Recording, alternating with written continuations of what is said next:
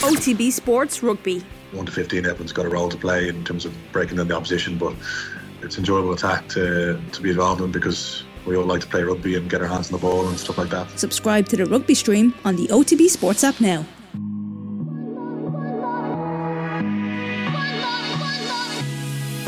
Welcome to the Best Bits podcast. We look back on Off the Ball's nightly show from Monday to Thursday and bring you all the highlights in one place. We start this week with Ireland second row James Ryan in conversation with Joe Molloy about the history of the Irish rugby team. I think it's been well documented at this stage that on the night that uh, Dr. Irwin and Brian O'Driscoll and Paul Rouse and Craig Doyle were in, that you uh, stood up and, and said a few words. Why did you choose to get up and speak, and what did you speak about, James? Um, well, why I did because I knew they were coming in, and Paul Rouse was in as well. So Yeah. he's a professor in history uh, from UCD, and um, he's actually taught me uh, with a few different modules, and he's brilliant. And he probably he probably gave me a, a deep understanding of the history of the Irish rugby team and, and my perspective on. Um, you know Ireland's call and the anthems and all that. Um, so I just had a few conversations with some of the like my teammates in there and uh, Mick, our manager, and you know they said, "Why don't you get up and speak a little bit about it?" So I just talked a little bit about um, the history of the team. Um, like you're looking at a you know a team you know that look at the 20th century and and, and even during the most kind of violent uh, sectarian periods uh, on the island, the Irish rugby team you know always managed to um, persist. Um, I think that's probably the, the greatest achievement of Irish rugby. Um, um, and there's a huge amount of strength. Uh, I think that can be uh, drawn from that. Like it's, uh, I think it's a really special jersey. Um, and then just talked a little bit about Ireland's call and you know how people uh, seem to give out about it a little bit. But um, look, it, it might not ever win any Grammy awards, but, but that's not what it's created for. I mean? It was it was intended to be inclusive, uh, a compromise, um, and I think it's okay. It's a song that people across you know the, the whole island can embrace and enjoy, um, and um, so that's why I, I think it's important that you know you know we get behind it um, because of you know because I think what it stands for. what I mean? It's it's inclusive, um, it's respectful, um, and um, so yeah, I just talked a little bit about Ireland's call and uh, and the history of the team, and uh, yeah, we had we had a good night. Yeah, no. Well, a lot of people have said you spoke brilliantly. Uh, is that something you would have felt comfortable doing 2018, 19? You, you, I haven't spoken to you in a couple of years. You seem like very confident in yourself, happy with where you are in your career. Is that something you, you would have done at 23, 24? I got up and I talked about it. Um, like, if I felt strongly enough about it, which I do, well, yeah, I probably would have. Um, but um, yeah, I probably I wouldn't have had the same uh, appreciation um, or understanding. I don't think uh, for it uh, then as I do now. Um, That, uh, on account of your degree? Yeah, I do. Yeah, I my degree and, and learning about it um, what what a lot of was what has given me um, like more of an understanding and better perspective. Um, and you know, Paul Rouse is probably another guy as well. Um, like I, not that I knew nothing. I've always loved history, um, and so I always knew a little bit. But um, definitely when I looked into it and I read more about it, I was it's gone actually. Um, that's a really powerful story here that I don't think people are, you know, as aware of as they should be. Um, so, uh, so yeah, I was delighted to get up and, and talk about it for a couple of minutes, and Yeah. um, it was very powerful having David Irwin in there as well, and you know the sacrifices that people like him made to, um, you know, to wear the jersey, um, you know, uh, in those in those times, and um, you know, having Paul Rouse coming there as well and give guys understanding was cool too. Yeah, we, but Paul has been a regular in this studio, and I mean, he's such a brilliant speaker. He could he could read the phone book, and it would somehow be interesting. So when he's dealing with that kind of material, I can imagine how good that was. Yeah. Um, I guess uh, not to uh, rerun this because you've talked about this so much, but I, I'm, I'm sure people are generally aware of your great grandfather as well, and um, that is eh, he. That's the James Ryan as well, isn't it? Your great grandfather. Yeah. Yeah. Okay. So even you know a, a cursory glance. I mean, extraordinary medical officer at the GPO in 16. I was reading one of the last to leave with James Connolly after the evacuation, imprisoned till August, uh, anti treaty, imprisoned in 1922, where he went on hunger strike for 36 days, won his Dáil seat back in prison, and subsequently goes on to be minister's uh, agriculture, social welfare, and, and ultimately minister for finance under Lemass in the 50s. So, I mean, that, that is extraordinary. Yeah, uh, and like it was his story, and, and it wasn't just him. I mean, I mean, s- uh, several members of that family um, were all um, you know very active um, around the time of the Easter Rising and subsequent uh, War of Independence. So, uh, like quite a nationalist um, family, um, and uh, yeah, it was definitely you know I was hearing these stories from my dad and my uncles and stuff kind of as a young fella and that was probably what sparked my uh, interest in history um, you know Irish history um, so um, yeah I mean I'm very proud of you know that kind of part of my family and uh, um, as you said just a, a kind of a, a cool um, cool for, for like for, for our family name to have um, played a, a little part in um, you know the Irish um, the Easter Rising and, and the Irish War of Independence as well. On the news round on Tuesday, Mick McCarthy and Richard McCormick went back and forth on Alex Ferguson's role at Manchester United since Erik Ten Hag's arrival. because Erik Ten Hag has made them solid. And so I now tune in knowing they're not going to lose 8 0 or 6 0 or like a Brentford. That was the last great day. the day of texting people. yeah, Can you believe how terrible this is? This is unbelievable. There Uh, look, I'm the Andy Farrell of Manchester United fans. I, I, I, I embraced the adversity Yeah. and I thought it was more fun. Well, I'm interested to hear that from a Manchester United fan. For the rest of us, that's the golden age, and hmm. it, it went away so quickly because Ten Hag came in and they had like the like the end of last season was amazing because I thought West Ham were going to catch them and knock them straight out of Europe because you know you just weren't picking up any points and you didn't know what was going to happen from one game to another, and that continued on last season in a way that. Oh, actually, maybe I do know what's going to happen. They're going to be a calamity and get hammered. Yeah, but- and then he got it back together, and now it's boring. You're right. I know, right. like hammered, and then it was like, oh my god, Roy Keane's in the studio. This is going to be amazing. And now it's just like, yeah, they were good. Casemiro's deadly, isn't he? Yeah, it turns out Brentford and Brighton both better than we thought they'd be this year Well, as true. well. You know, I'm not saying they weren't a calamity. They got rid of Ronaldo. That was the last. Like, was Ronaldo's release quietly during the World Cup with a Ten Hag press conference a full two weeks away when he kind of didn't mention it anyway?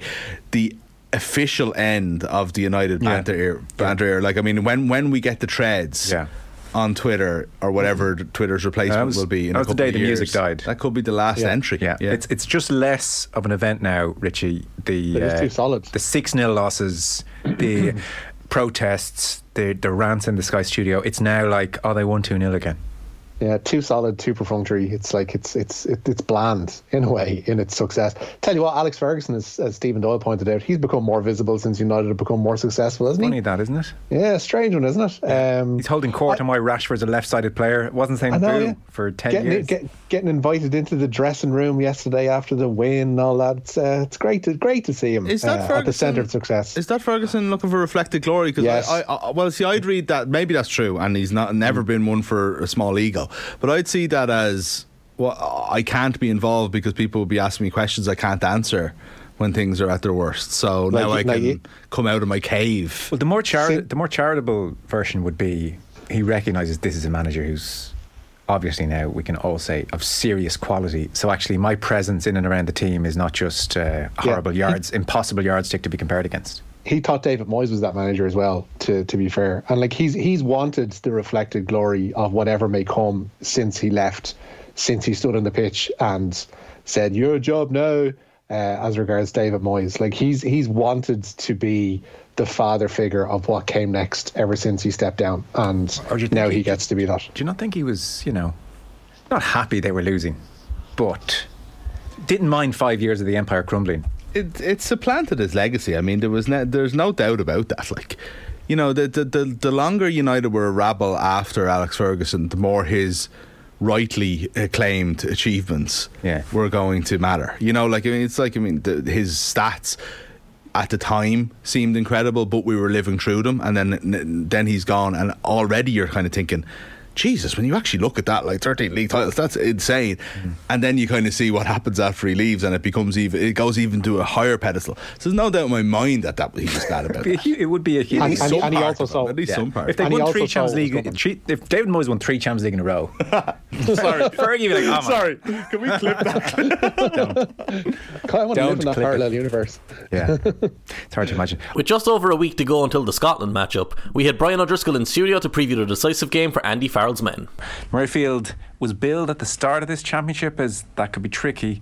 As we approach it, it's getting no less tricky in people's eyes. Uh, yeah, I think that's fair. I think it is a great pity that it's we're not both unbeaten. It w- would have added to the um, to the occasion.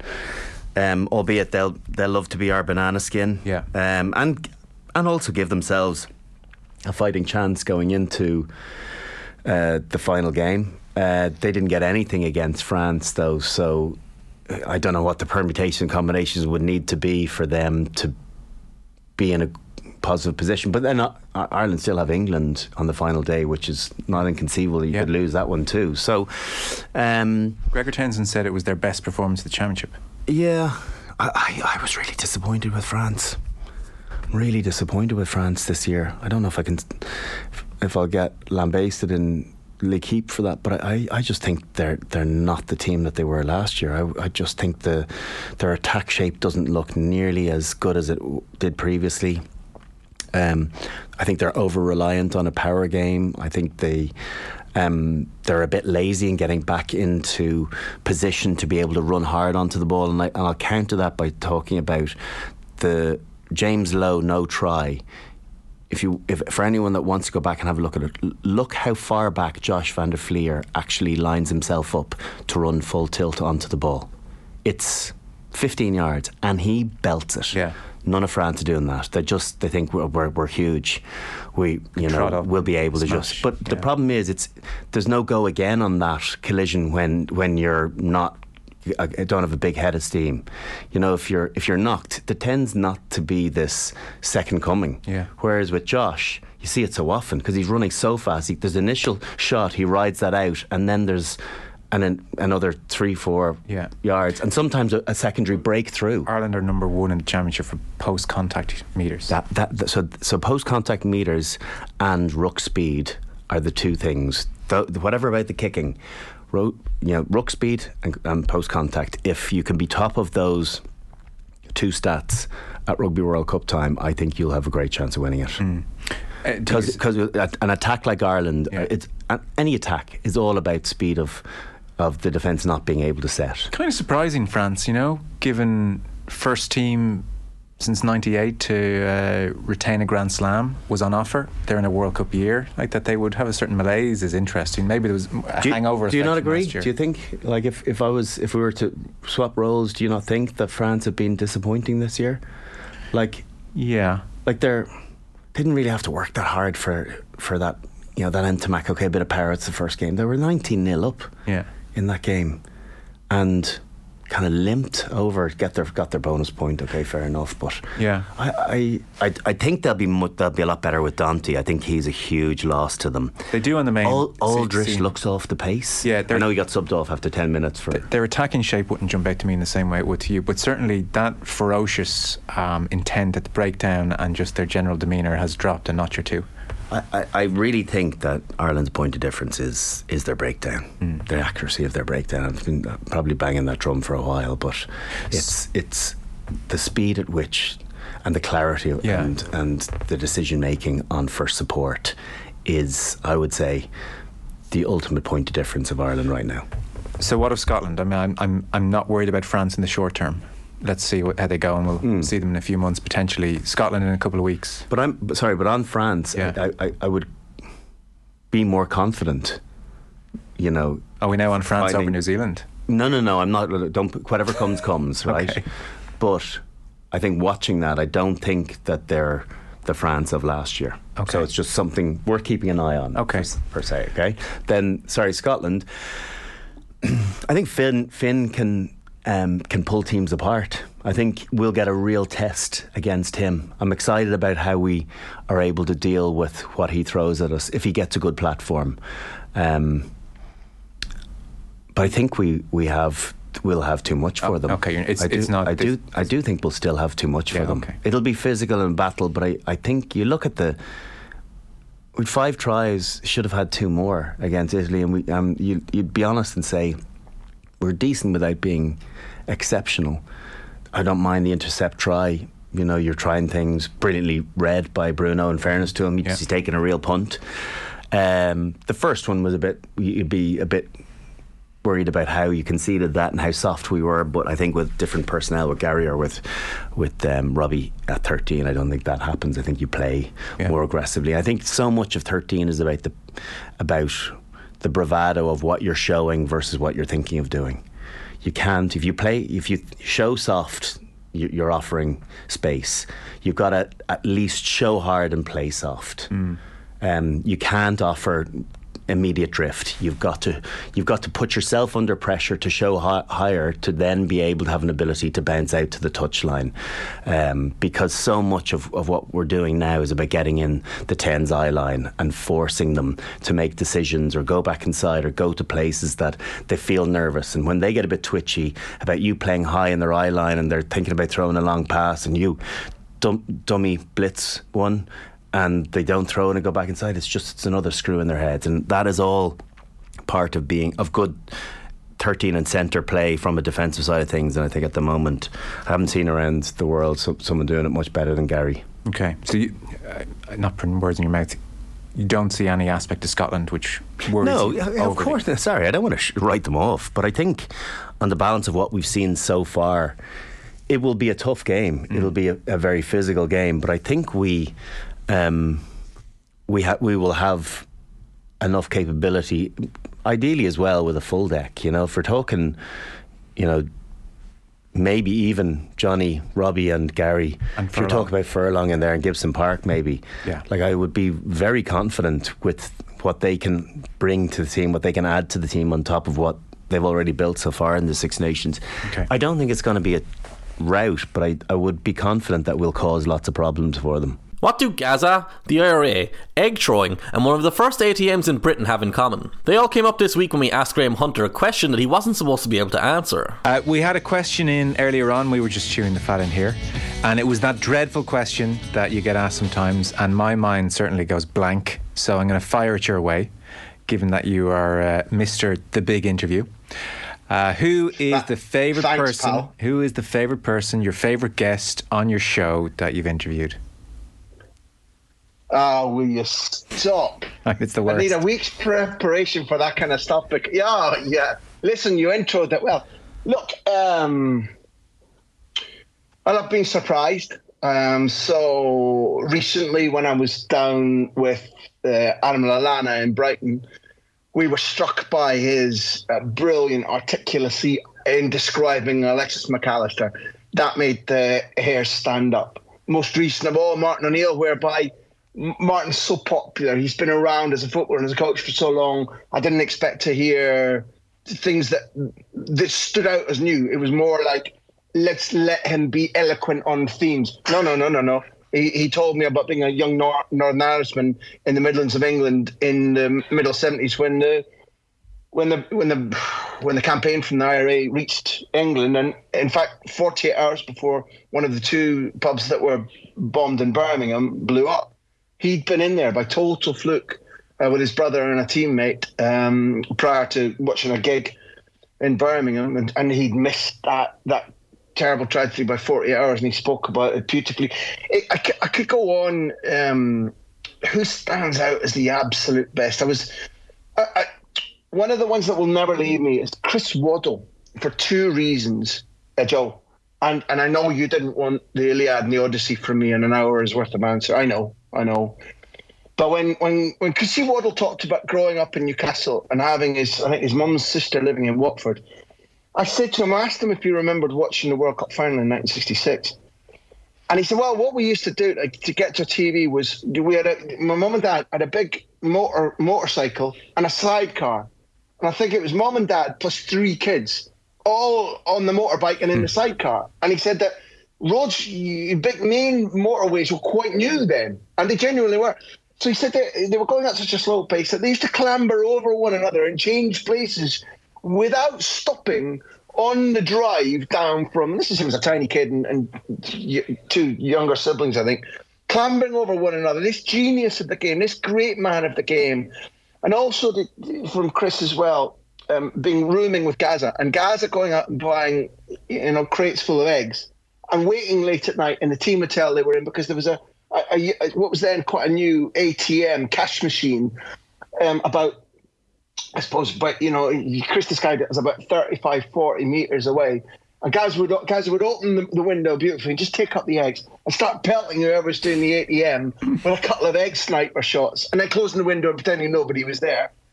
And um, the final one again with Chris was uh, him talking about loving the, particularly Sheffield Wednesday where Hillsborough was old. The wooden seats would if you stood up suddenly, the wooden seats would clack, and you could hear hundreds and then thousands. As he took a man on and beat him, you could hear hundreds of wooden seats in his mind going clack, clack, clack, clack, clack, as people stood up going, What on, Chris? And then as he lost his way, as, as form departed and age caught up with him, he would hear nothing. And he talked about how depressing that was. And, you know, if you gave me the rest of the show, I could give you 70 highlights from the 135, 136 interviews. And all I would close this off by saying is the generosity of people to keep doing this um, as a favor. Um, and three or four of our guests involuntarily have been reduced to tears. And the best thing of all, Joe, is, is a number of listeners who'll say, I've been having a really hard time recently. This must be the same for you with Off the Ball, that people can put their headphones in and lose themselves from their troubles and can feel lifted away from whatever is making them blue. And some people have talked to us outright about having come through depression and needed a place to go in their minds. And the interviews helped them. And, you know, I'll go from now to my grave um, when Gaz, Gaz gets me with his Sniper Act. Um, been grateful for that feedback and that experience. Mm. Yeah, we do get the same correspondence sometimes from listeners, and it's lovely because there are definitely days, as important as sport is, where I drive home thinking, "What the hell are we doing here? This is just silly talking about this stuff so much." Oh, that's because you're a grown-up man. I never do. No, no, no. that's literally because you've got a grown-up mind, and you're, you're the years that we've known each other have established. You got different priorities. I never ever do that. I have better or worse days, but what, what sport is equal in human creation to opera, theatre, cinema, television, ballet. It just is. Sport is uh, it's equal to and, and above all of that. Nobody ever said, "Oh, I wonder."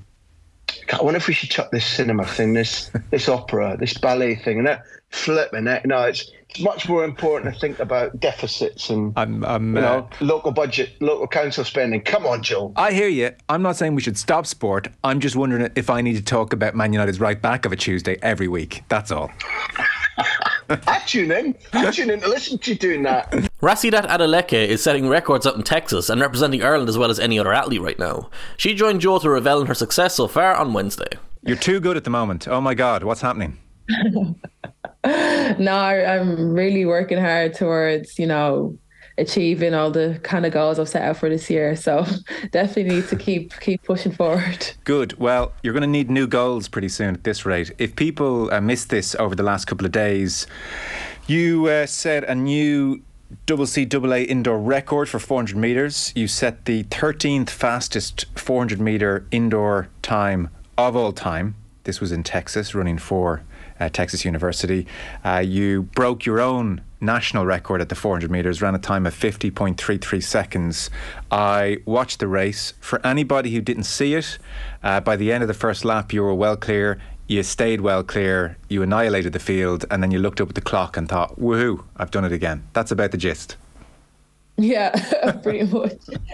Um, kind of sounds like a routine now, almost. but no, definitely. Um, it's been really exciting running the 400 meters this year. I kind of just tapped into my potential and seeing what I can do.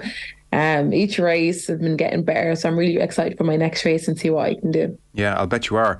When mm. Rhasidat did the idea to first run uh, 400 occurred, were, were coaches saying this to you almost, you know, five, ten years ago, like Rhasidat, you know, eventually you will run 400 meters, or has it been something that's that's arisen more lately? Um, I guess due to my build, I'm very like tall and like lengthy. I have a long stride and slim and stuff. And I guess when I was younger, they'd always assumed that I'd be a really good 400 meter runner or I've heard 800 meter runner, and I definitely wouldn't go that far up in distance. So you know, um, they've always thought I was gonna, especially after I started doing the sprints more. So, and when I ran the four x four a couple of times in college, and I would split fast times in the four x four relay, and a lot of people would speculate that I'd be really good at the 400 meters, and I was um but really because of my build, honestly. Okay. And I guess they were right. I kind of tried to run away from it for as long as I could because, you know, I'd always hear about how you know hard it was and how hard the training was but like now i can see it. the training definitely is hard but um I can definitely see that I'm kind of tapping into my potential in the 400 meters and how much potential I can have in the future. So I think I think it was a good decision and a good call from a lot of people. Yes, clearly. And mm-hmm. remind us, when did you really start focusing on the 400 meters in your training? When did that start? So I started training for the 400 meters in October. So as soon as well, whenever my break was over from the season, I started training for the 400 meters. It was definitely like a big, big adjustment due from the short sprint training. It's definitely harder, more strenuous on the body, but um, I can see the results. So I'm really happy with how it's been going. Wow. Only since October. I mean, these results mm-hmm. are quick. You must be thrilled. No, yeah, I'm, I'm really excited um, to be able to improve this much. These are like times people would wish to run in their entire career and yeah. after four months of training I'm running it indoor so like I'm not absolutely delighted with the progress I've made and I'm really excited to see where I can go after a year of training or two years of training three years of training yeah Amazing. Wow, I didn't realize it was that recent. That's incredible to be running these yeah. times. I mean, that, that is so exciting for you. Uh, the training difficulties uh, you mentioned. So, I mean, I, I, the 400 meters is like always like famously talked about is so difficult because you're almost full speed for almost the full amount of time, and yeah. people talk about the you know that, that that last hundred meters as being just no fun at all. So what's that like? Yeah, um, I know when I was running it last year, the last 100, last 50, I'd be so tight, so tense. I feel like I'd run it, I was running backwards, honestly. but now, because I've actually trained for it, and I'm a little bit more used to it. I know how to kind of somewhat pace myself that it actually doesn't seem as bad. It's really just the training. The training is absolutely awful. Um, the training definitely makes me want to reconsider my career choices. um, you know, like maybe I don't want to be a professional athlete. but nah, you kind of see after 20 minutes when you're not hurting anymore, you snap out of it and be like, okay, that was a good session. Okay. So that, that's definitely the worst part. What is the worst part of 400 meters training that you didn't have to do for shorter distances? Just the long, like the the long runs with reduced recovery. So like we might have something that I definitely wasn't exposed to before was like in um fall season we'd be doing like 600s and 500s and repeat 400s and i'd never run over 300 meters in training before. So like now that being that distance being doubled was so absurd to me. Like running the 600 meters in training like i was just not used to it. And i would die like every day. Like after i'd get to like past the 200 i'd be like okay that's me now. I'm just gonna jog the rest of the way. uh, I got to pick you up there. You said fall season. I mean, you've only been in America two years. Look at you. Oh, this God. is unbelievable.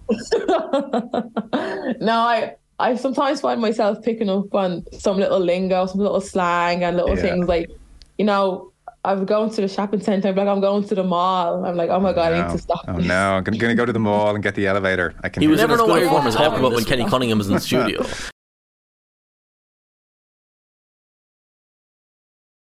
Kenny Cunningham, hello. Evening, lads. Evan Ferguson Mania is taking over. Been not in this studio. I was looking at Rich, uh, waiting for him to jump uh, jump in. He was looking at me.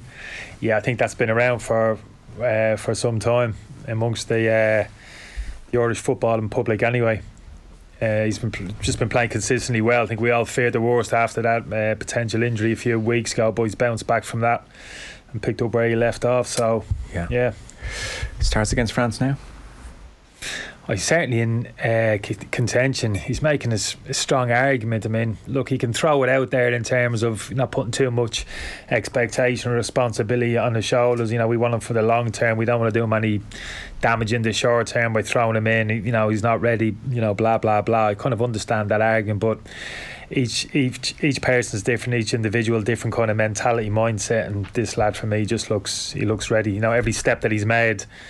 Joe, and his certainly in his club career so far, going over there at a very young age, making a big impact in under 23 is, despite being a very kind of young teenager, and he's kind of, you know, he's just kind of blossomed in that kind of environment, and yeah, and in the first team, he, at the moment, he just it looks effortless for him. He's obviously still learning the game and still improving, but what he's shown at the moment, you would think. In an Ireland jersey, he certainly helps the team in that forward attacking option. You love the use of blah blah blah, don't you? it's one of your go-tos, I'd say. That'd be a Kenny Cunningham. When I'm bored of me, I feel like I can. That's when I start listening to my own voice. I start boring myself. Eventually, it comes out. Blah blah blah. Here I go again. I see Peter Crouch. I just started flicking through the papers here. I'm trying to catch up with myself. And David Beckham were in Dublin over the last few days. Did you get the call? I didn't know. No Yeah, they were over. Q and A. I'm. I'm. Uh, I'm guessing. No, they, I, think they, were- I think they were just sampling the hospitality out and they sampling Dublin pub life, separate to each other. Actually, they weren't with each other. Oh weren't, right. I was going to say that's an unlikely uh, duo. enough pairing. Yeah. What have you been up to today? Um. Yeah. Slow day today. Yeah. Slow day. Just uh, Do you like ducking, a, and, ducking and diving. Throw No. another one of me. no, no doubt, no doubt. Blah blah blah. Do you like a slow? That's Rich. No, he I- know. He, no, hold on. He knows what I. He knows what I do on a daily basis. Go on, Rich. He's laughing. he knows. I don't- go on then, know. Rich. I don't Yeah. know. I don't know. It's like I, I, Well, I, yeah, I was, was was bringing the youngest lad home from school last week, and I saw this opulent sports car coming up the Oscar Traynor Road Ford. with a very Ford with a very familiar figure. Ford Is Kia. it- Just put that out. Don't be put- giving put away that your, out there. Don't be giving away the motor. It was a very opulent sports car. Uh, the top might have been down. I can't remember. uh, but I could spot the head of Kenny Cunningham uh, driving up the road. And, like, do you know the way when Kenny's on, Joe, it, it always comes back to food somehow. like, somehow we always end up chatting about, like, you know, what Kenny's been eating or what he likes to have on his pancakes, whether he likes tuna or not. Yeah. He's driving past me on the Oscar Traynor Road and he's stuffing his face behind the wheel of the car. Classic Which, you know, Kenny Cunningham. When, when you're when you're behind a high octane sports car wheel like he was, it's pretty dangerous. Uh, but yeah, stuff in You his had to face will look me. like you, had, crisps. you had to get involved in my business and message me like uh, some minutes after. I'd like to think he was messaging from the car, like because that obviously would be an illegal offence if Rich was doing that. I'm not. Can you eat and drive? I'm not sure that's great either. I'm sure you can scoop a few almond nuts into your gob Oh, off almond the nuts, passenger seat when, please. when you're driving. Almond, Surely Almond- can't that, that can't be a nuts. traffic offence. There's not a chance you had almond nuts. He's off the he's off the crisps for Lent. Apparently, that's what he told No, me. it's good for the memory. See, that's that that aligns itself with the crossword. The the nuts. It's good for the old. Uh, yeah, memory keeps the old brain ticking over. yeah. All the research has been done, Joe. It's No, I been done. understand. Do you like a slow day or do you find them boring? like, were you bored today? Is that why you're here? No, I take over. No, done me a few bits. Done me a few bits. What had to, what had to be done. Give us one bit. I'm starting to think you are up to no good. No, no. I'm re I'm rehabbing at the moment. I'm rehabbing. Oh, yeah? Yeah, I got a bit of uh, sciatica. If you if you if you have to know, me personal business. So I'm, uh, I'm on a little bit of a No program at the moment, which I'm got the blinkers on. Okay. Yeah. Building up your Gym. glutes, that kind of stuff. Uh, no, that'd be more of a glute related. Uh, No, no. It's very, very, very important for your back. Very important for back your back. Back support. Oh, you been the rugby? eh? Is this is this a lead into the into No. rugby? I, I've, I, is I've, I've, I won't bore you with the details. I won't go blah, blah, blah here. but you can't wait. No, no rugby this weekend either. Oh, But about two years ago, accident, back in a bad place. And Oh. I've had I've had two years of doing boring glute Yeah. exercises, boring weights to try little and pelvic tilts. All of that stuff. That's very important. Pilates, Pilates. Yeah, maybe I could down that right now, but initially it was just try and get as strong as you possibly can. Yeah, I'm It's on a bit crack. of Pilates at the moment on top of what I'm doing. I think I've turned the corner with it. A big, big fan of the old uh, Pilates. Done a lot of it back in the day. I had a groin related injuries uh, tail end of my career and I was struggling a bit and got introduced to that. Good. Good stuff. Yeah, yeah, good stuff. I was looking into all that now because I'm at an age where I can really feel the mobility just being suctioned out of me. Every single time you get up, Joe, it's like, oh. Yeah, making sense. down. Yeah. Oh, you're like Steve Bruce anytime he kind of moves in a chair. And I just want to hold on to whatever I have. But I, I feel starting now, as opposed to in another 10 or 20 years, is the Yeah. time to do it. So uh, I'm on the lookout for a Pilates slash uh, yoga class. Is one perceived as better than the other, or much of a muchness? The yoga I started, funny enough, when I was playing. I always had a look at it and thought, "Ah, yeah, okay, I get it to a point. But um, I found that it actually shook me a little bit. I woke up, I done one a yoga session, woke up the following day. And this is when I was playing, might have been on a Thursday morning or something before I got into training, and the pff, stiff, like really stiff and sore the body. So I thought I've got to be careful here. How I introduce it, the Pilates for me was a little bit more subtle, like, you know what I mean? Just more kind of gradual introducing that. So, yeah, but the yoga, yeah, I get it to a point, but I'm, I'm not really, not really embracing it. I've got to be honest with you. But the mm. Pilates is different. Yeah, it's good. Right. Because I have a better sense of yoga. I've seen all the positions, I suppose. Whereas what's Pilates? Not similar, no? Yeah, similar, uh, similar principles. It can be tough, to be honest with you. It Oh, can yeah, I be, yeah, it's, it's a, it can potentially a torture chamber if you go in a few of those uh, uh, Pilates studios. But You're shaking as you're holding that stretch. yeah, yeah, I'll bet. Yeah, exactly. Yeah. So, no, it's good, but I tell you, uh, you, you gotta gotta get your head straight going. It could be quite frustrating experience when you first go in there in terms of kind of almost got to re-educate your body a little bit. So you got to kind of persevere and, and stick with it. I think men are bad as well. We're less Yeah. flexible than women. Yeah, if you're not picking up stuff and throwing it against the wall and having a wrestle, it doesn't.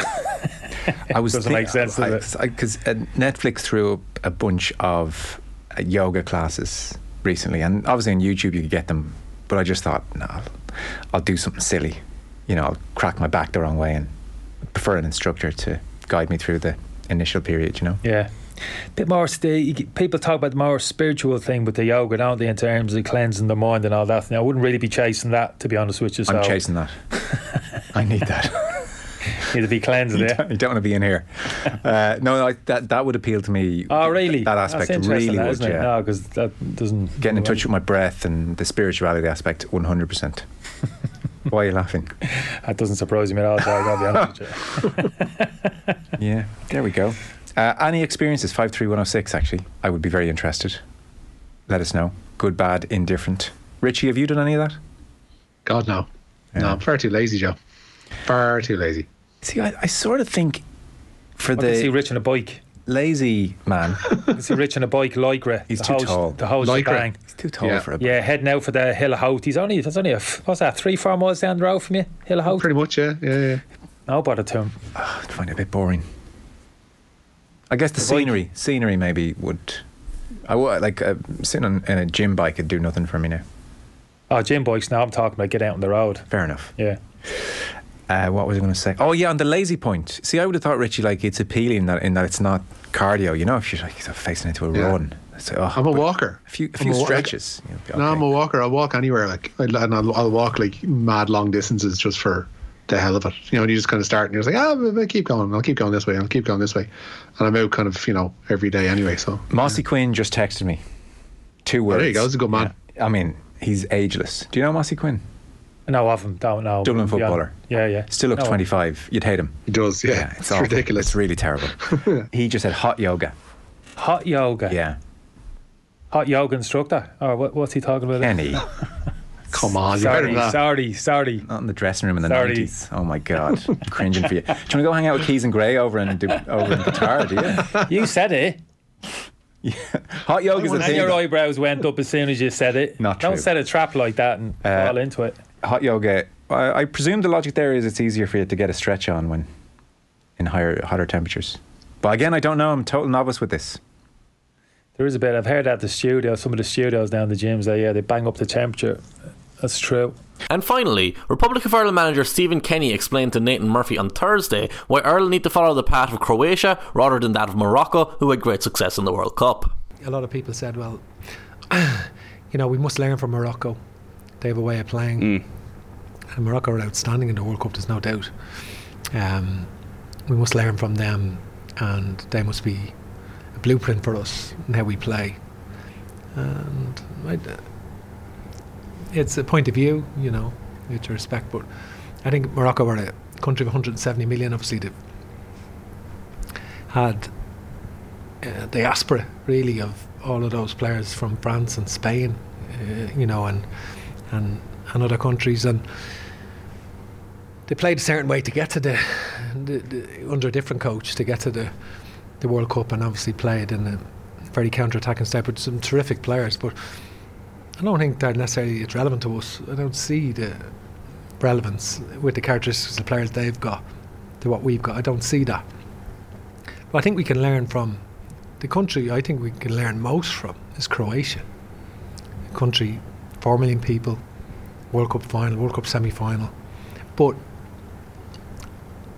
okay, they've got some world class players, particularly mm. Modric, who's playing with Real Madrid. We don't have players playing at that level, but it's their intention to dominate possession. They never have an inferiority complex, and it's their intention, no matter who they're playing, to get a foothold in possession. They are never thinking about how can we sit and hopefully break and get something. They are thinking they played Brazil and they're looking to dominate possession. Okay, now it doesn't always work because Brazil are so good they force you back. Sure. All right, but for us, and I experienced this myself in in the Champions League and in the Europa League uh, over the over the years that in order, and this was a sea change really in how Irish teams I felt set up in Europe, and we must, and and we have now over the last two years I feel um, improved. We, we we mustn't think that we have to sit back and and counter all the time, regardless who we're playing. Like there's an assumption, for example, that when we play France, that they're vastly superior to us, and which obviously are. They got two World Cup finals. That they will dominate against us, you know, possession and that. But I think Croatia, one legitimate way of winning those games sometimes, and, and I think it's important to to pass with penetration. You know, in my early time as manager, we were retaining possession without penetrating, and you don't want that. Then we've improved, and since we've gone with three at the back, played 20. Uh, some of the stat came today. We played 22 games. We scored 33 goals. So scoring goals hasn't been an issue for us. Okay, and I think uh, we're more fluid now, and we have the ability to do that. And all those players have scored have scored their first goals for Ireland. Mm. Okay, but I do think that Croatia sometimes when the Croatia play Brazil, who were superior to them, because Croatia were, were, not the team of four years ago, for example. I didn't think, but yet, yet they beat Brazil they created it they, they without creating chances. So they dominated possession sometimes without penetration, and sometimes I found that myself in some of the European victories. It, it's a way of winning in in dominating possession. You're not necessarily penetrating in any major way, but you're staying in the game for long periods through through through keeping possession, and we, we, we that's that's something that that. Uh, we must be confident in our ability to, to retain possession and to pass the ball the way we can. And we've got cutting edge players who can score goals. Well, that's when you look at Croatia and you look at Modric, like it's a bravery that Modric has to get it's on the ball. It's not Modric, like just. You, you just feel Croatia, player. when, when Modric it's, steps it's, away, not, they'll continue to play like that? Well, I think he's obviously their best player, but I think it's a mindset, and, um, you know, and I think they've got players playing overall a higher standard than we have. Mm. Not, but I think it's you know, Dynamo for Ireland as a nation, we need Dynamo Zagreb, we need Shamrock Rovers or Cork City or Derry City to be our Dynamo Zagreb. You know what I mean? And uh, our Hajduk Split, particularly Zagreb, produce all these players. And obviously, with the academy system now evolving, and we're still, you know, it, it is it is um, in its infancy really in Ireland. But we need we need to produce players ourselves in the way that they have you know, and then obviously they'll move on to the bigger, the bigger leagues when they got to get the opportunity. And I think um, I think Croatia are a really good model for us. Obviously, they don't have GAA or, or rugby mm. in such a strong in, in, such a country of our size that, that we have, and you know. But I think they're I think we can learn a lot from them about their club model, but also the uh, their mindset as well. You know that they they they trust them, trust the technical level of their players, and all our players, all our defenders now have come through. Like we've we've 18 players have come through, through our 18 players have come through our own system in the last two years. 18 players, Nathan. Like that's that's unprecedented, and they've all come through our own system, and they're all good in the ball, and they're all technically decent. Okay, so I think that's. Um, Did you see that bravery when you when you first came in? Because I remember talking to John Giles about one of the early games, even maybe just past the mm. COVID era, and we're talking about possession football. He's- he was making that point of there's possession for possession's sake, but there's another level to it. Then actually, Yeah, that you're doing no, something when you're on the ball. Do, do you think there was a confusion as to even amongst the players as to what people expected from your style of football? That people thought it'd be 65, 70 percent, just keeping hold of it for the sake of keeping hold of it. Yeah, no, I don't- that's not the way you want to play in the vast majority of games. Like I think um, you you need to have penetration in your play. Like there's no doubt about it. And that's what we found in our early days. We were playing without penetration to get the players. Why was forward. that? Do you think? Well, we just want midfield players looking forward and passing quickly, and you know we want. Uh, Maybe get. I mean, people watched uh, the early playing from the back of the early days through their Mm. hands. They were nervous of us and felt we were unsure doing it. But I never had any doubts that we've not, you know, we've not conceded any goals from playing out, and you know we've obviously created a lot of chances with, with the goals as we've said. But um, you know, from a sports science point of view, we brought Impect in, the German company, to measure our forward passing, just to validate, uh, you know, the and measure, you know, every player's for you know forward passing and their their range of passing, and you know, we did that just to verify what we see with our own eyes. You And know? when you present that to the players, are the players initially would they have been surprised by the lack of forward passing? Would they have thought that they were there Yeah, was I more penetration vid- than there actually just- was? Just through video clips, I think Mm. players see it, and we, you know, clip stuff and Keith Andrews and um, Stephen Rice as well, and you know, Dean Kiely. uh, we're clipping stuff all the time and just show, showing the players the, the better ways we can do things. Thank you for listening to the Best Bits podcast. You can catch Off the Ball every night from 7pm to 10pm on Newstalk, the OTB Sports app, or on offtheball.com.